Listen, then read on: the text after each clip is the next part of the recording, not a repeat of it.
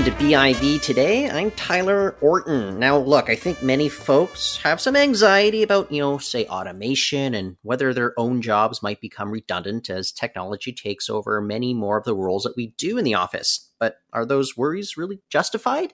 Are robots coming for our jobs? Our next guest has a bit of a different take here. Jim Stanford is a labor economist and he's a director at the Center for Future Work here in Vancouver. And he's released a new report titled Where are the Robots? It looks at how Canada actually needs to accelerate its adoption of technology in order to be, you know, better productive and create better paying jobs too. Jim, thanks for joining us on the show today. My pleasure, Tyler. Thanks for having me.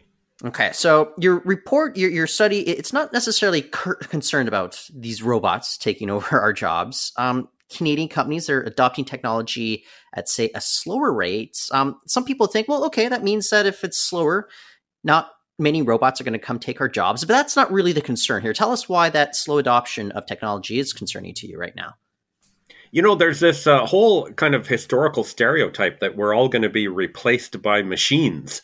And it does kind of infiltrate people's thoughts and uh, expectations about their careers in, in ways that uh, strangely are not really supported by the economic evidence. You know, you go back to the Industrial Revolution and the Luddites uh, throwing, you know, wrenches into the machinery or uh, the old song John Henry about the railway worker who died trying to keep up with the machine. And and nowadays, you know, that we're all going to be replaced by an algorithm uh, of some kind. And uh, if you look at the, the history of employment statistics, there's no evidence that these technological changes really do produce mass displacement or technological uh, unemployment. And when I looked at the Canadian data, I actually came to an opposite concern that from the perspective of workers, the bigger issue is we aren't adopting enough new technology and machinery and automation and as a result, you know the the quantity of jobs in our labor market is is very strong, but the quality of those jobs isn't what it could be. And uh, if anything, I think the bigger danger for workers is that we don't have enough tools and machinery and equipment and technology to do our jobs with. And that undermines our potential to, to have great jobs, high incomes, and by the way, more leisure time. You know, Finance Minister Chrystia Freeland, she mentioned in the budget a, a, few weeks back that we, we have a bit of a productivity problem here in Canada. Is, is that something that you've kind of uncovered just looking into your research? That's, you know, we could be a much more productive country, especially when we look at ourselves versus our global peers? Yeah, absolutely. Um, and in fact, the productivity growth has slowed down uh, over the last uh, couple of decades. Uh, which in a way is contrary again to this you know mythical stereotype that we're all being replaced by machines. Productivity is a way of measuring how much output you produce for each given worker. And if indeed we were being replaced by machines productivity should be shooting up. But in fact it's been pretty sluggish uh, compared both to previous times in our history and to other industrial countries in particular uh, places that are using more technology and machinery, and yes, robots. Uh, so comparing us to, say, Korea or Sweden or Germany uh, or Japan, uh, our productivity growth uh, has been too slow. And that means, again, that our incomes aren't growing and our products are not as competitive as they could be in, in world markets. So, and maybe I'll, I'll, kind of illustrate some sort of picture. It's a hypothetical situation. Um, I don't know how much it reflects reality, but let's say a robot comes in and uh, does some sort of job here. Yeah. It's mostly about kind of reallocating where that person is going to be, finding them, uh, you know, doing like tasks that a robot couldn't necessarily do, and that would require you know better knowledge on their part, and then that would in turn be, make the company more productive, and you'd have better paying jobs. Is that kind of the idea here? Well, it, it, it can it can happen that way in an ideal situation. Uh, the impacts of uh, automation and robots on employment demand are actually pretty complicated. You know, on the one hand, you say, okay, you know, there's uh, Joe Blow on the assembly line making widgets. Uh, I've now got a machine that can do that. Um, we don't need Joe anymore. So that's the immediate impact. What you see is a person being replaced by a machine. But then you have to ask, well, where did that machine come from? You know, it didn't fall from the sky somebody had to think of it, engineer it, develop it, manufacture it, ship it, install it, maintain it. So there is work involved with the machine. So Joe Blow is uh, not working there anymore, but there are other people working on the task of uh, building and developing and operating machinery. Then there's another thing that happens, which is as you put more machinery and technology into work, um, you generally open up opportunities for other goods and services that you can produce that in many cases you didn't even think of before. This is where new technology opens up new opportunities for uh, production and employment. Um, and in general, all of those offsetting effects kind of have evened out. So there isn't evidence that there's much impact at all. If anything, it's probably a slight positive impact that when businesses invest more in machinery and equipment, you actually get more employment at the end, not less. But there's all kinds of offsetting things uh, that are happening. And it can be very positive, Tyler, or it can be very negative. Like, I'm not just a techno utopian saying technology is the solution here.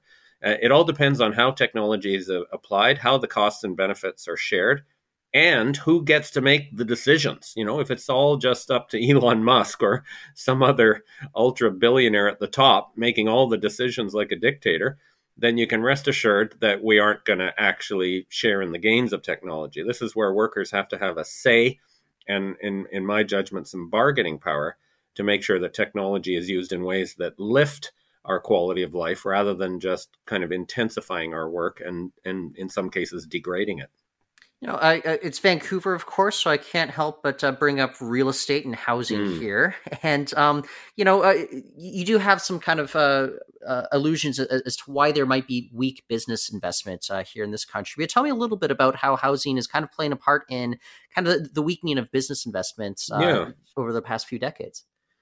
Really, since the, the turn of the century, there was a tremendous turning point around 2001 in Canada's technological trajectory.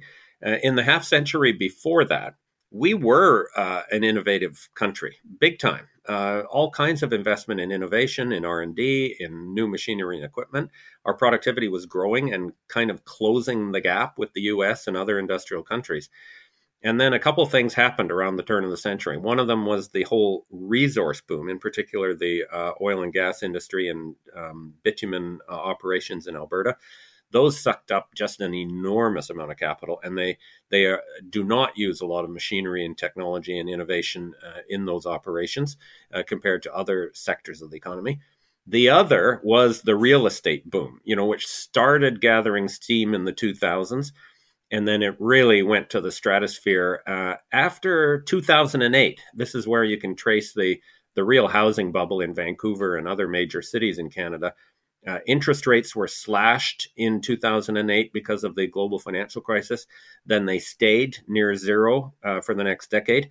Then they were slashed again uh, with the COVID pandemic, of course. And uh, we've now got a situation where the Bank of Canada is starting to increase them, but they're still very low. Those ultra low interest rates drove up property prices, made a fortune for property developers. And so the real estate sector sucked up an awful lot of capital as well. Uh, in fact, uh, one of the shocking findings in this report in 2021, so last year, first time in history, Canada's economy invested more in new housing construction than in all of the business capital structures, infrastructure, machinery, equipment put together. Ah. So we really are becoming a housing infatuated economy, and that has lots of risks, not least being uh, the technological sophistication of our business sector is really falling behind. Housing is an important industry. Obviously, every country has to have a good housing industry, but it isn't high tech. You know, obviously they use technology in building and they use technological features in new homes. But if you're putting most of your capital into housing, you're missing the boat on all of the other things that we should be investing in. Well, so we've kind of outlined what some of the issues are right now. Uh, what do you propose we do about it at this point? Yeah, uh, well, the report concludes we made about six different uh, kind of policy recommendations about ways to try and nurture uh, more of a, a, positive attitude towards technology and innovation and automation uh, in Canadian businesses. Uh, I'd like to see a reforming of some of the fiscal supports that are given to business.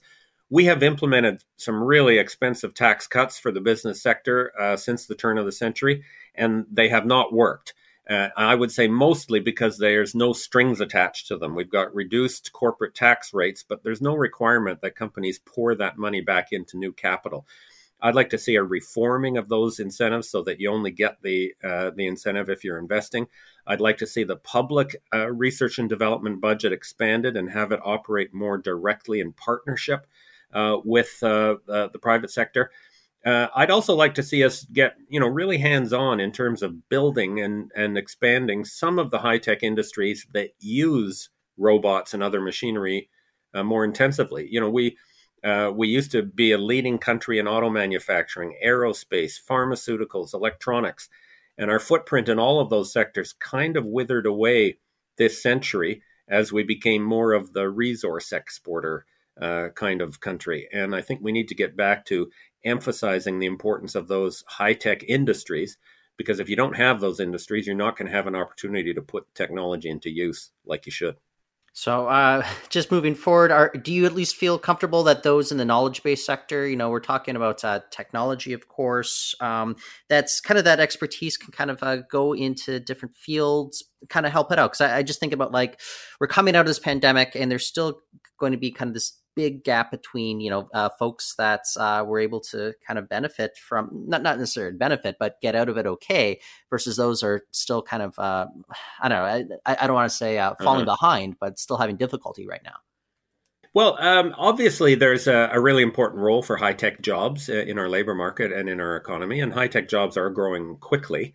Um, it's important to remember they actually still make up a small share of the total labor market. You know, only about 7% of all the new jobs created in Canada over the last five years would be in one of those kind of traditional high tech clusters like uh, computer programming, um, engineering, um, and other uh, sort of STEM related technology jobs.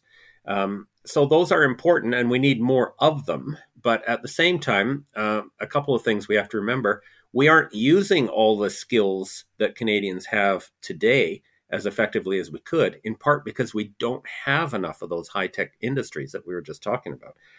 And then, secondly, even if you did have them, the reality is most jobs in society are, are never going to be engineers and computer programmers. Most jobs are going to be doing services, public services, private services, uh, the other things that we need in our day to day life. And that doesn't mean those jobs aren't important and it doesn't mean that they can't be improved in terms of their quality and training and compensation uh, and so on. So i think focusing on the high tech jobs uh, has a role to play but i think you can become too obsessed with thinking everyone has to learn the latest coding language and then they'll be fine.